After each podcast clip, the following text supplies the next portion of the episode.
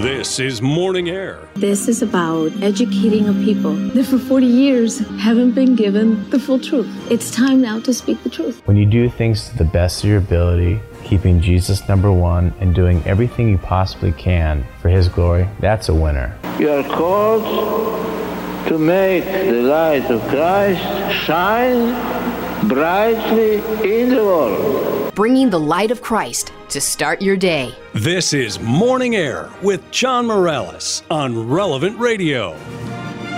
5 minutes after the hour, it's Wednesday, December 8th. Good morning and welcome to Morning Air on the solemnity of the Immaculate Conception of the Blessed Virgin Mary, the patronal feast day of the United States.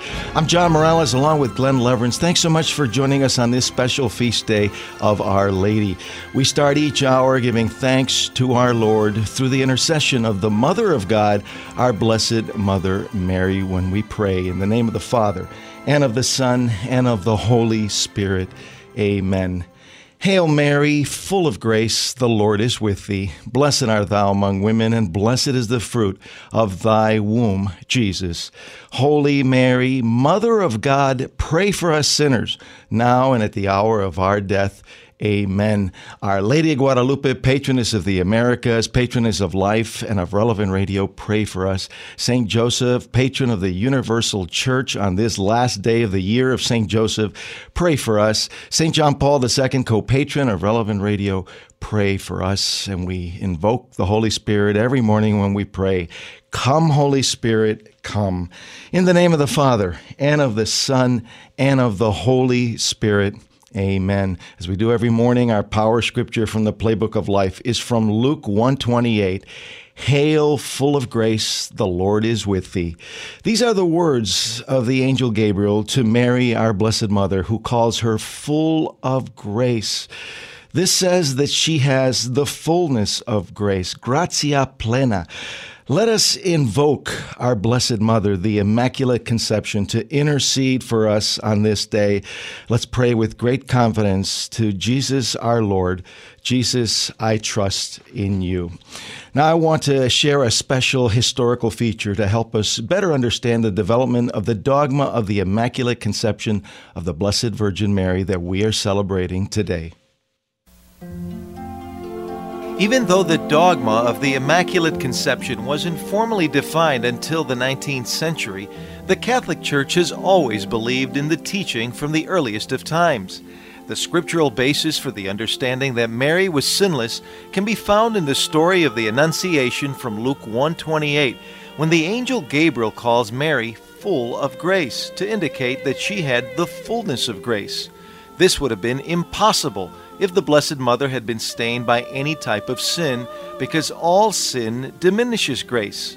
Early church fathers such as St. Justin Martyr, St. Irenaeus, St. Ephraim, St. Ambrose, and St. Augustine all believed that sacred scripture and sacred tradition taught Mary was free from personal sin. In the Middle Ages, church doctors with a strong devotion to the Blessed Mother like St. Bernard, St. Thomas Aquinas, and St. Bonaventure all had some challenges understanding the teaching of the Immaculate Conception because it seemed to imply that Mary didn't need a Savior. In the 13th century, Blessed Duns Scotus, known as the Marian Doctor, was a big proponent of the Immaculate Conception, and he proved that Mary's preservation from original sin did not mean she didn't need a Savior in her Son, Jesus Christ. In 1848, Pope Pius IX consulted with 20 theologians and 603 bishops from around the world concerning their opinions on Mary's Immaculate Conception. Of those 603 bishops, 546 were in favor of a definition, 4 were opposed, and the rest were undecided. Finally, after consulting with 4 cardinals, Pope Pius IX issued the papal encyclical called Ineffabilis Deus on December 8, 1854. It was reported that on that morning when the Pope read the encyclical in St. Peter's Basilica in the Vatican, a ray of light fell on Pius IX at that very moment. It was an amazing phenomenon because in no season, much less just before winter, and from no window of St. Peter's Basilica, could a ray of light reach the apse where the Pope was. It seemed to be a ray of heavenly approval for the dogma that stated, the most blessed Virgin Mary, from the first moment of her conception, by a singular grace and privilege from Almighty God, and by virtue of the merits of Jesus Christ, Savior of the human race, was preserved immune from all stain of original sin. 4 years later, the Blessed Mother would appear to Saint Bernadette Soubirous in Lourdes, France on February 11, 1858, calling herself the Immaculate Conception. Father Francis Hoffman, Father Rocky is the CEO of Relevant Radio. The way the theologians have expressed this doctrine, it was actually Duns Scotus in the Middle Ages who worked this out. It was a very economical phrase in Latin, and it goes like this: potuit, decuit, ergo facit, which means God could do it, it was fitting that he did it, and so he did it. That's the theological argument for our understanding of the dogma of the Immaculate Conception. God could preserve her from original sin because God can do anything. It was fitting that he did it, because if you're going to choose a woman to be the mother of Jesus Christ, to be the mother of God, it would be fitting that she be preserved from any sin. And so he did it. He could do it. It was fitting, so he did it. As Archbishop Fulton Sheen once said, if you could create your own mother, wouldn't you want her free from all sin? Our Lord did create his own mother. She is the Immaculate Conception, our Blessed Mother, who we honor today. Our number, if you want to be part of the show, 888-914-9149. That's 888-914-9149. On today's Solemnity of the Immaculate Conception and throughout our Advent journey, we reflect upon Mary's role in bringing Jesus to the world and upon Mary's many virtues and what we can learn from her. Joining us now is journalist and speaker Kate Wicker to talk about how Mary can help us in our faith journey during Advent. Kate is a wife, a mom of 5 kids, a bibliophile, fitness enthusiast, eating disorder survivor, and perfectionist in recovery, as well as a longtime Morning Air contributor. Kate's the author of Getting Past Perfect, How to Find Joy and Grace in the Messiness of Motherhood, and Weightless, Making Peace with Your Body. Good morning, Kate. Welcome back to Morning Air. Thanks so much for joining us. Happy Feast of the Immaculate Conception. You too. It's a great day. Absolutely. It is a great day. On this Solemnity of the Immaculate Conception, we're celebrating our Blessed Mother, Mary, the Mother of God. Can you share with us the story of your Nana that ties in beautifully with this feast day? Yeah, and I think a lot of people are going to be able to relate to this. You know, our Mother of God, she is someone without sin. So I think that can sometimes intimidate us, and it shouldn't. And we'll get into that in a little bit. But I remember my Nana, it was my father's mom, and she has since passed away, but she was definitely the matriarch and the Catholic, kind of the paragon of faith for our family. Just always had a really strong faith and also was very intellectual. So she could talk about Aquinas and all these great philosophers and pretty much refute any argument you might have against the church or some of the church's dogma.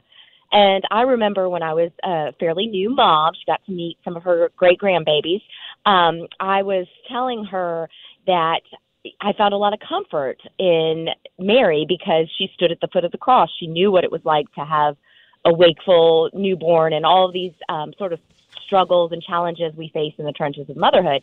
And Nana quickly kind of quipped in her, she had a very wry sense of humor. She said, you know, I never could really relate to the Mother of God as well as I thought I should, because I had 9 imperfect children and I was imperfect. And here she was, the mother, you know, immaculately conceived, and then the mother of the Son of God.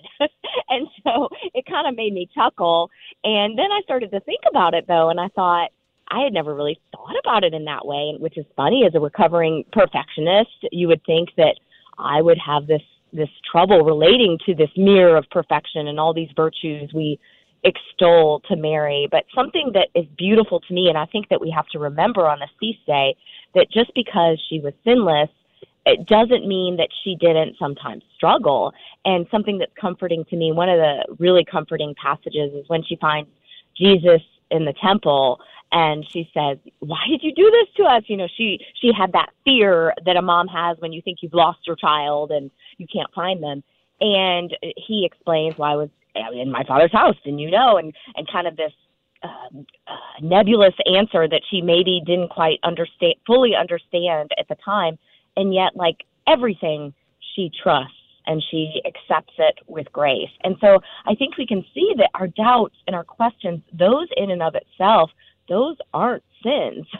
And we're supposed to sometimes yearn for things or question things. That's part of our humanity. And that is an opportunity to draw closer to Christ and to be like Mary and to be a Christ bearer in the world and carry him within us. But in order to do that, we have to learn to have her type of trust. Like when Gabriel came to her and she found out she was going to be the mother of God. So all of these moments in her life that she maybe didn't understand what was happening, but her faith overrode that uncertainty. Kate, as a mom of 5 kids, nobody knows your children better than you. Nobody in the history of mankind knew our Lord Jesus better than his mother, our Blessed Mother Mary. Can you relate to how special that relationship must have been, how well she knew him? She gave Jesus her own flesh. She washed his clothes. She dressed him. She taught him the scriptures. Such an important part of his life. Yeah, I think it's such a beautiful thing for everyone to reflect on, but especially mothers, whether you're a physical mother or a spiritual mother, caring for people in society or children if you teach, or a nurse if you're caring, or a doctor if you're caring for patients. These gifts that we have as females that were certainly manifested in Mary, and to reflect, just to meditate on that, how Mary, like you said, she did all of these kind of mundane things that moms do too, like chasing after, you know, a toddler, making sure you make the food is in choke-proof bits, and, you know, all these little things that we don't really think of that we can certainly offer up to God. One of the most meaningful Advent seasons I've ever had is my 5th child was born on January 3rd, so I, like Mary, was walking through Advent quite pregnant, and it was such a beautiful thing for me to reflect on how she had all of these labor pain. You know, she went and she was tired and on the donkey and or whatever, you know, going to Bethlehem with Joseph, and felt the aches and pains of motherhood. And then later on, those physical ache and pains became emotional. Just standing at the foot of the cross and watching your child suffer.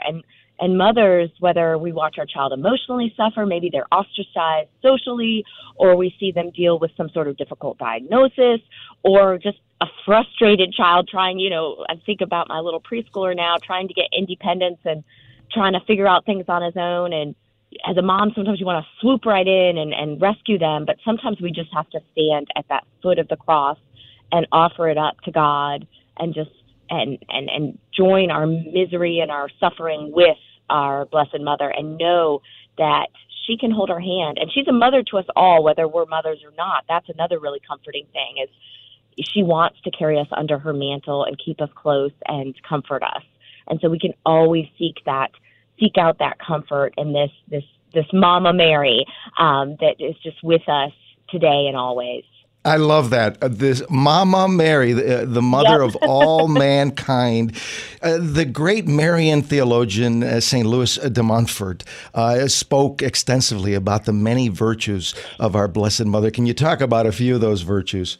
Yeah, I can remember when I decided to do his consecration to Mary, and that was another time, not only my Nana's conversation with me, but when I started reading about all of her virtues and thinking, whoa, heroic patience, because a lot of times people will see the size of my family or whatever, and they'll think in the secular world, oh my goodness, you must have so much patience, you were designed to do this. But there's that saying that God doesn't call the equipped, he equips the called, and I am not naturally a patient person, and you can ask any of my children that that's a virtue of Mary's that I've had to really work on.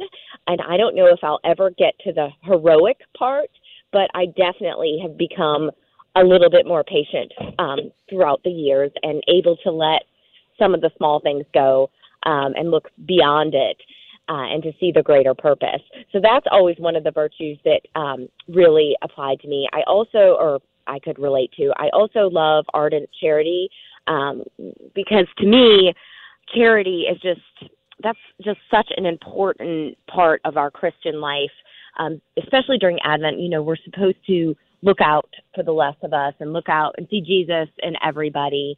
And I think if we can reflect on Mary's just charity, not only with her baby son and her teenage son and growing up with Jesus, but she was just this charitable person. And one of the reasons she was able to practice these virtues is because not only that she was full of grace, but because she opened herself to that grace of God, and she opened herself to the love of God. And the more we open ourselves to that, and the more we fill ourselves with that, the more we have to give to others within the confines of our home and beyond. That's when we can really start to practice that God is love, and people, even those who aren't believers, will start to see, wow, this person, maybe they won't call it God at the time, but they'll think this person is a loving person, and I want to be like that. And eventually, hopefully, they'll see that source of that love and that ardent charity comes from our Christian faith. So those are the two, when I was doing the consecration and reflecting on that really spoke to me, not only as a mother, but as a human being trying to live out this Christian life and trying to be the most loving person that I can, and obviously failing and stumbling all the time, but picking myself back up and relying on the graces of all the beautiful sacraments we have as Catholics. And Kate, St. Louis de Montfort greatly influenced Pope St. John Paul II, who also had a lot to say about the Blessed Mother. In fact, he dedicated his entire pontificate, totus tuus, to her. Yes, totally yours. And that's just such a beautiful thing, too. And I encourage any listeners, if they haven't looked at Pope John Paul II, some of his writings on Mary and just motherhood, and not just physical motherhood. He's the one that really opened this door to me about spiritual motherhood and about the feminine genius, which are these gifts that Mary had and that all women have, and that we need to bring these gifts into the world. I love the wedding at Cana when Mary says, do whatever you tell you. Whatever my son tells you. And I think that that's still what she would tell us is listen to Jesus, listen to God, try and discern, and then go out there and, like me, be Christ bearers to the world. Christ is with us, and we can carry him to others, and the world is really hungry for that compassionate touch and that feminine genius, that special sensitivity that can manifest in all sorts of ways. Like I've thought of it as a healthcare provider perhaps who sees the person and not just the disease, or a female CEO on a corporate board that considers the human cost of some big corporate decision, or even as I look to my teenage daughters, the child who recognizes the kid that's pushed to the social margins and, you know, reaches out to them, or as simple as being in a waiting room and putting down your cell phone long enough to just smile at someone who maybe needs that interaction, especially as we've struggled with some of the challenges of the pandemic, wearing masks and things like that.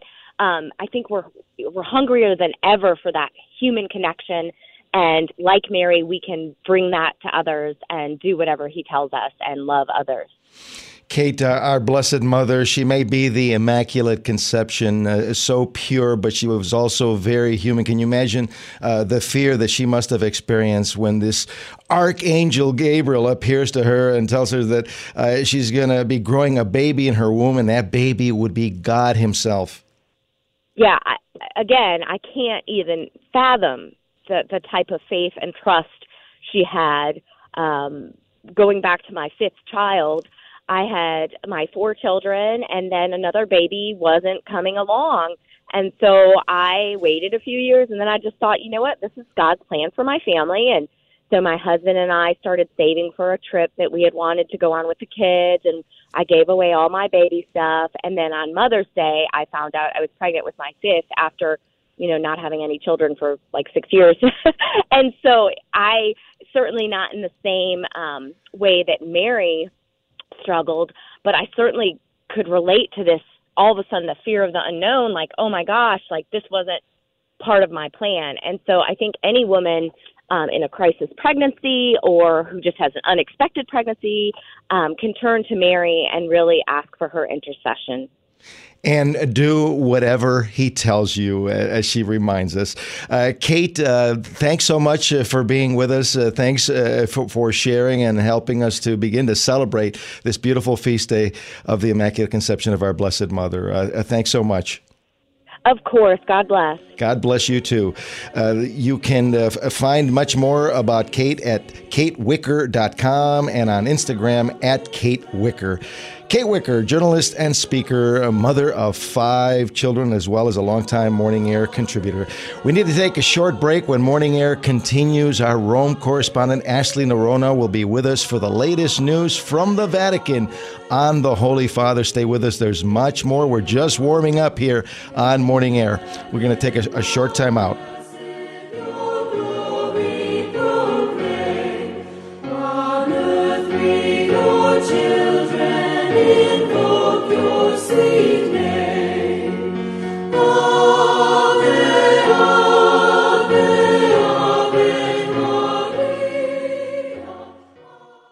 Catholic Order of Foresters is proud to sponsor the Relevant Radio studio line. For information about employment opportunities and flexible premium life insurance plans, visit relevantradio.com/Forester.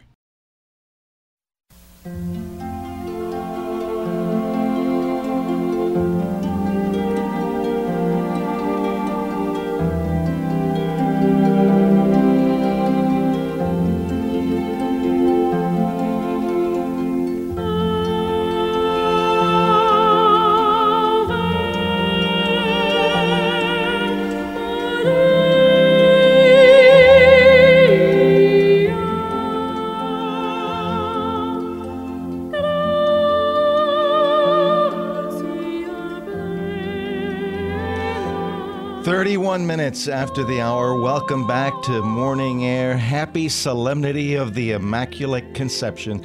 I'm John Morales along with Glenn Leverance. Thanks so much for joining us this day on this big feast day of our Blessed Mother. Now it's time to bring Rome to home, as we do every Wednesday at this time for the latest news from the Vatican. We go live to the Eternal City and our Rome correspondent Ashley Noronha, who's joining us this morning from the Pontifical North American College. Ashley and her husband John founded the Truth and Beauty Project, providing Renaissance-style theological formation for visitors to Rome. You can read much more about them at johnandashley.org. Good morning. Buongiorno, Ashley. Happy Feast of the Immaculate Conception. Great to be with you once again from Roma. Hey, John. Buona festa of the Immacolata. Happy feast day to you. Great to be with you. And as I mentioned at the top, you're joining us from the Pontifical North American College. I'm sure it's a big day there as well. Oh, it is such a big celebration here, John. And not only is it a special day, but it is also the feast of the college. It's the patronal feast. So actually, there's such an interesting history of the Pontifical North American College, John. It was actually initially proposed back in 1854, which is, of course, the same year that Pope Pius IX solemnly declared the Immaculate Conception.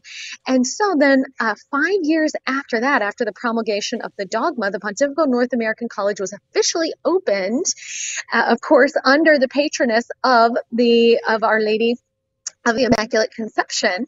And so since that time, of course, it has been a place where priests from the United States can come to be formed for service of the church in the U.S. And so it's such a wonderful place to be. There's 140 men here, John, who are currently living here and then studying at the various pontifical universities throughout the city of Rome. And today was such a lovely celebration. There was a beautiful mass, absolutely gorgeous singing from the choir, which of course had to start with the entrance processional hymn of Immaculate Mary. And then His Eminence Cardinal O'Brien celebrated the Mass, reminding everyone, of course, that of how Our Lady's prayers have carried her priests over the years. And then began the celebration. There's a wonderful lunch that happens. And then there's also a tradition of 3 toasts, John, that happen here today. So every year, one toast is given by one of the faculty members to the Holy Father. Then one of the priests will give a toast to America. And then the third toast will be given to the Pontifical North American College here. And it's a moment that we all look forward to celebrate together. And then all of it will end today, John, with the singing of the Salve Regina, and especially invoking Our Lady's intercession on this special day, John. Sounds like a beautiful day of celebrations, and so fitting, yes, because the Immaculate Conception is the patroness of the United States. And so with so many American, yes, priests and seminarians getting ready there at the Pontifical North American College, it's only fitting. Exactly. And the beautiful chapel here where they celebrate the daily masses, where they have the liturgy of the hours each day, that is also dedicated to Our Lady of the Immaculate Conception. And there's a gorgeous mosaic of Our Lady there. So that was what we were able to meditate on this morning throughout the Holy Mass. So a beautiful day started off in a beautiful way, John. Let's talk about Pope Francis. He did not have an audience like he normally does, but what was his message today during his Angelus on this feast, this solemnity of the Immaculate Conception? Yes, exactly. So there are certain days throughout the year when the Holy Father delivers the Angelus message, and this is one of those special days. So even if it is not a Sunday, he will still go to the St. Peter's Square, stand there at the window of the Apostolic Palace, and pray with the tens of thousands of people who've gathered down below. So that is what happened today. And today on that feast, he especially focused on the importance of humility, that we should all look to Mary's humility. And when we do, we will, in his words, attract God's eye. He said that we were reminded in the liturgy today that, of course, brings us right into the house of Nazareth, imagining what her experience would have been when she received the message from the angel. And Pope Francis said that gospel really is showing us the beauty of Our Lady's heart. Of course, reminding us that she, who is full of grace, that she is without sin, is immaculate, and that Mary, even though that's the case, she's still troubled at the angel's greeting. But she, of course, comes to understand that she has been asked and should not be, and does not exalt herself, but instead, even though she's, it feels like the angel's greeting is very grand and maybe even too grand for her, he says. But he says that humility that she shared is what really attracted God's eye. And so that is something that we should all strive for. He said to live humbly and to live joyfully. And that is something that Our Lady certainly models for us. So he asks all the faithful not to lose heart, to remember that no one who has ever asked for the help of Our Lady has ever been abandoned. John, I can imagine the crowd must have been quite enthusiastic on this day outside St. Peter's Basilica there in the piazza. Well, John, today is actually an official holiday here in Italy, which is such a wonderful thing that we have a holiday, a feast day to celebrate the Feast of the Immaculate Conception. And so that means that schools are closed, businesses are closed, stores are closed, and everybody is meant to be celebrating this day and enjoying the time with their family as well. And of course, as you know, because we've talked about it so many times, John, the Italians certainly know how to celebrate. So this is a day where they will be doing just that, and many Italians are taking advantage of this day off too, to take vacations with their families as well. And so many have come into Rome just to celebrate this special feast, John. Is the pandemic affecting any of these festivities here on this solemnity? You know, right now we have a very, very low death rate, 99 in the entire country of Italy yesterday. So in that sense, there is not, people do not seem to be deterred. On the other hand, there are very strict restrictions still, which do in some ways tend to put a damper on celebrations these days. What kind of celebrations are going on in Rome today for this solemnity of the Immaculate Conception? Well, first of all, this day kicks off Christmas season here. So this is the day when we will see stores, family homes and stores turn on their Christmas lights. And in fact, another major thing that will happen here in the city of Rome is that they will actually light the Christmas tree, the official Rome Christmas tree. It's a lighting ceremony that is done by the mayor every year. And the Christmas tree is right in the heart of Rome in Piazza Venezia. The Christmas tree. Looks like we have lost our connection with Ashley. We probably ought to take a short break. There's much more as we continue here on Morning Air. Catholic Order of Foresters is proud to sponsor the Relevant Radio Studio Line. For information about employment opportunities and flexible premium life insurance plans, visit relevantradio.com/Forester. Immaculate Mary, your praises we sing. You reign now in splendor with Jesus our King. Ave, Ave, Ave Maria. Ave, Ave Maria.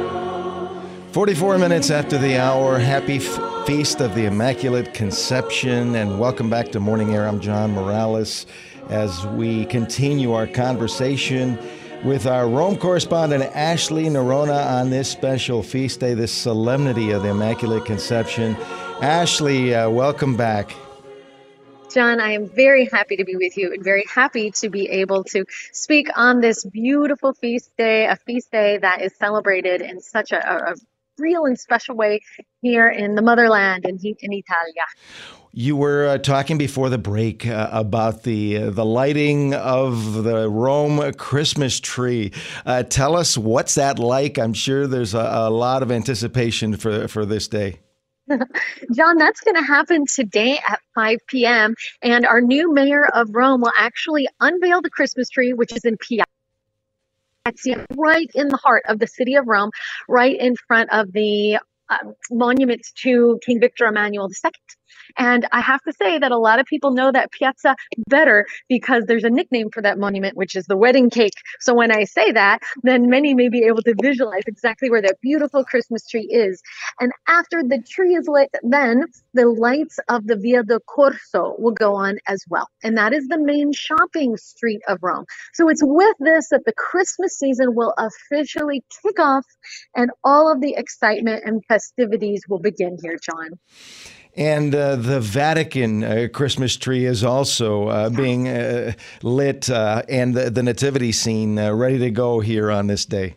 It's ready to go. Exactly. So this is actually the 40th Christmas tree in St. Peter's Square. The tradition goes all the way back to 1982, started by Pope St. John Paul II.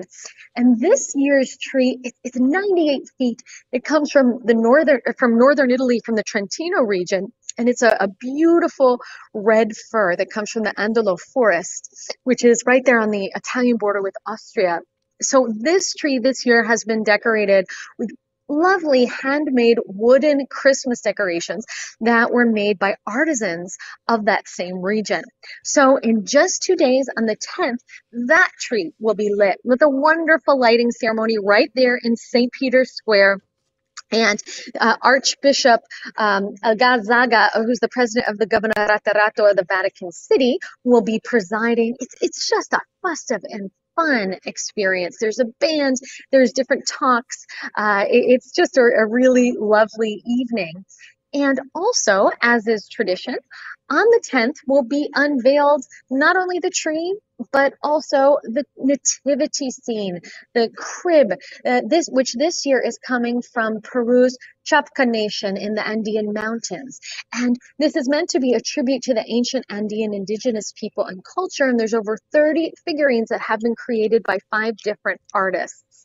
So the tree, the nativity scene, they will remain there until the 9th of January for pilgrims to experience. So once that is unveiled and I get to actually see that nativity scene with my own eyes, I look forward to sharing that with you, John, then too. What about the decorations inside of St. Peter's Basilica? I just can't even begin to imagine how breathtaking it's going to look.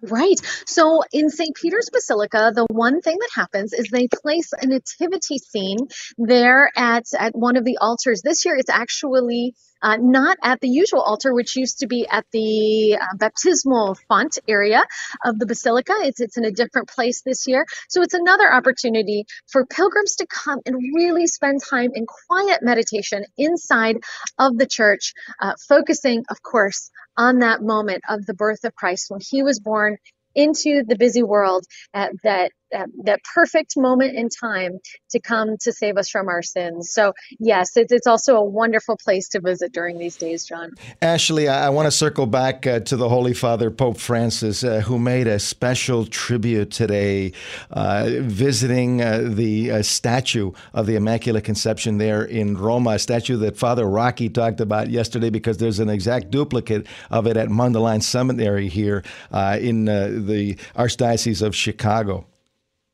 Oh, wonderful. Well, yes, that statue actually stands on top of a very tall column here, right next to the Spanish Steps. And traditionally, the Pope goes every year on this day and offers a bouquet to Our Lady. Now, for the last couple of years, sadly, that event has been canceled. But this morning at 6:15 a.m., so it was still dark here in Rome. And before it started raining, because we've had a lot of rain lately, Pope Francis went and he visited there to that piazza and prayed in front of that column. The Piazza di Spagna. Bravo, I remember the train stop. Exactly. Well, see, you'll know exactly how to get there next year. That's perfect. Yeah. So, yes, that's exactly where he went. And he turned to Our Lady in prayer. The Vatican said that he was especially asking for her intercession for the sick in the world and for the healing of people suffering from war. He also prayed for the conversion of many to melt the hearts of stone of the sinful. He spent about 5 minutes there in prayer, John, and then he went to the Church of St. Mary Major, to that icon of Our Lady, Health of the People of Rome, which is the same place where he visited on the 6th when he returned from Cyprus to spend some time in prayer there. So he returned to the Vatican this morning shortly before 7 a.m. and was able to make that special prayerful tribute to Our Lady on this special day. I love it. It's a beautiful tribute and a beautiful faith of our Holy Father that he has, that love and devotion to our Blessed Mother. Ashley, tell us about the extremely cold weather that has hit Italy this past week. Is that affecting Rome, and is it affecting this feast day? John, it is. In fact, it's really coming to a culmination today. They're calling it the Immaculate Storm, because it's supposed to hit really hard today. So there are cold air masses that have been coming down from icy northern Europe, and then it's bringing snow, especially in the north of Italy. And then these intense southerly cold winds have been flowing over what are otherwise more mild areas like Sardinia and Tuscany and Lazio, where we are. So this it's a cyclonic vortex, actually, that's being fed by the cold air, and it's coming in through the Alps. It's bringing with it snow and driving rain. So not our favorite gift here on the feast of the Immacolata, the Immaculate Storm coming our way. But nevertheless, we are bundling up and battening down the hatches. The feast of St. Nicholas was celebrated in a special way, as it always is, in Bari. Mm-hmm. Talk to us a little bit about those celebrations. You know, John, St.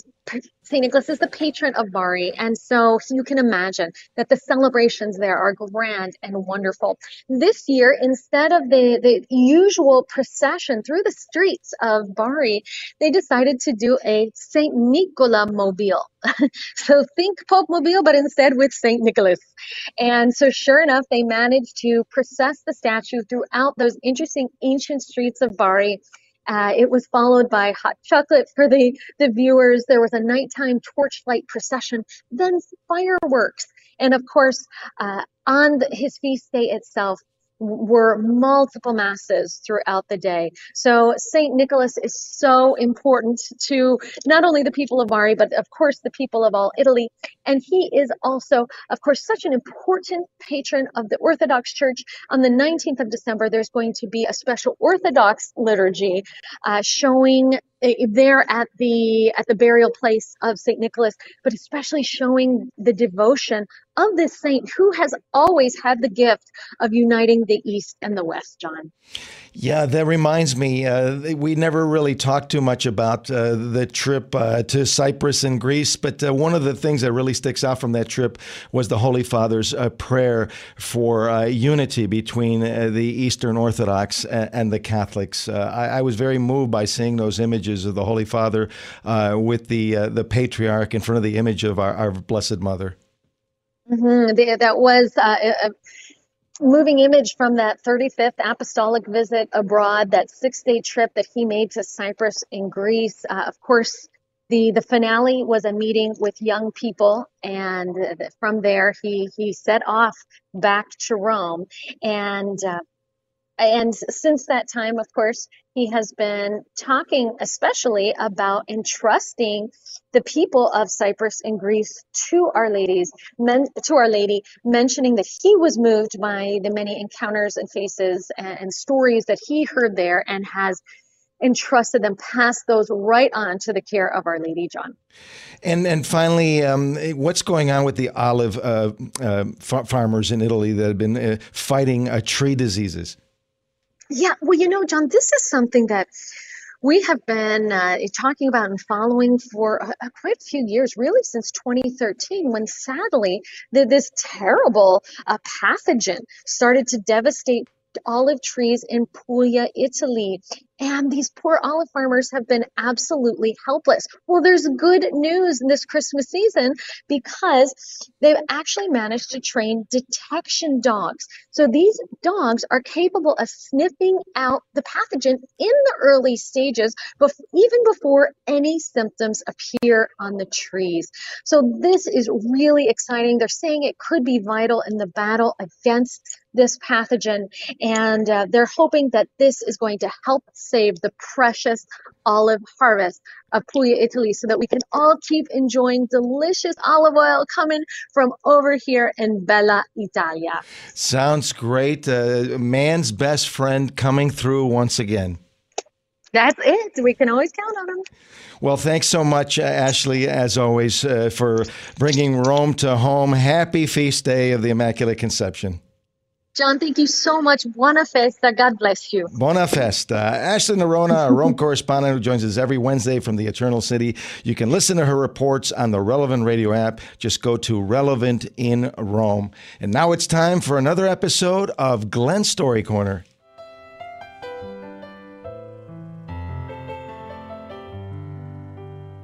Our story today is called Merry Christmas, My Marine by James M. Schmitz, USMC. 'Twas the night before Christmas. He lived all alone in a one-bedroom house made of plaster and stone. I'd come down the chimney with presents to give and to see just who in this home did live. As I looked all about, a strange sight I did see. No tinsel, no presents, not even a tree. No stocking by the fire, just boots filled with sands. On the wall hung pictures of a far distant land. With medals and badges, awards of all kind, a sobering thought soon came to my mind, for this house was different. Unlike any I'd seen, this was the home of a U.S. Marine. I'd heard stories about them. I had to see more, and so I walked down the hall and pushed open the door. as he lay there sleeping silent alone, curled up on the floor in his one-bedroom home. He seemed so gentle, his face so serene, not how I pictured a U.S. Marine. Was this the hero of whom I just read, curled up in his poncho, a floor for his bed? His head was clean-shaven, his weathered face tan. I soon understood this was more than a man, for I realized the families that I saw that night owed their lives to these men who were willing to fight. Soon around the nation, the children would play and grown-ups would celebrate on a bright Christmas day. They all enjoyed freedom each month and all year because of Marines like this one laying here. I couldn't help wonder how many lay alone on a cold Christmas Eve in a land far from home. Just the very thought brought a tear to my eye. I dropped to my knees and I started to cry. He must have awoken, for I heard a rough voice, "Santa, don't cry. This life is my choice. I fight for freedom. I don't ask for more. My life is my God, my country, my core." With that, he rolled over, drifted off into sleep. I couldn't control it. I continued to weep. I watched him for hours, so silent and still. I noticed he shivered from the cold night's chill. So I took off my jacket, the one made of red, and covered this Marine from his toes to his head. Then I put on his t-shirt of scarlet and gold, with an eagle, globe, and anchor emblazoned so bold. And although it barely fit me, I began to swell with pride, and for one shining moment I was Marine Corps deep inside. I didn't want to leave him so quiet in the night, this guardian of honor so willing to fight. But half asleep he rolled over, and in a voice clean and pure he said, "Carry on, Santa, it's Christmas Day, all secure." One look at my watch, and I knew he was right. Merry Christmas, my friend, Semper Fi, and good night. Romans 5:7, very rarely will anyone die for a righteous man, though for a good man someone might dare to die. Thanks so much, Glenn. Coming up next hour on this solemnity of the Immaculate Conception of the Blessed Virgin Mary, we're going to talk about the dogma with Catholic apologist and international speaker and debater William Albrecht. And career coach Bruce Lockenauer will join us with the latest on the job market and more on 12 steps to landing your dream job. Stay with us. There's much more to come next hour here on Relevant Radio and the Relevant Radio app.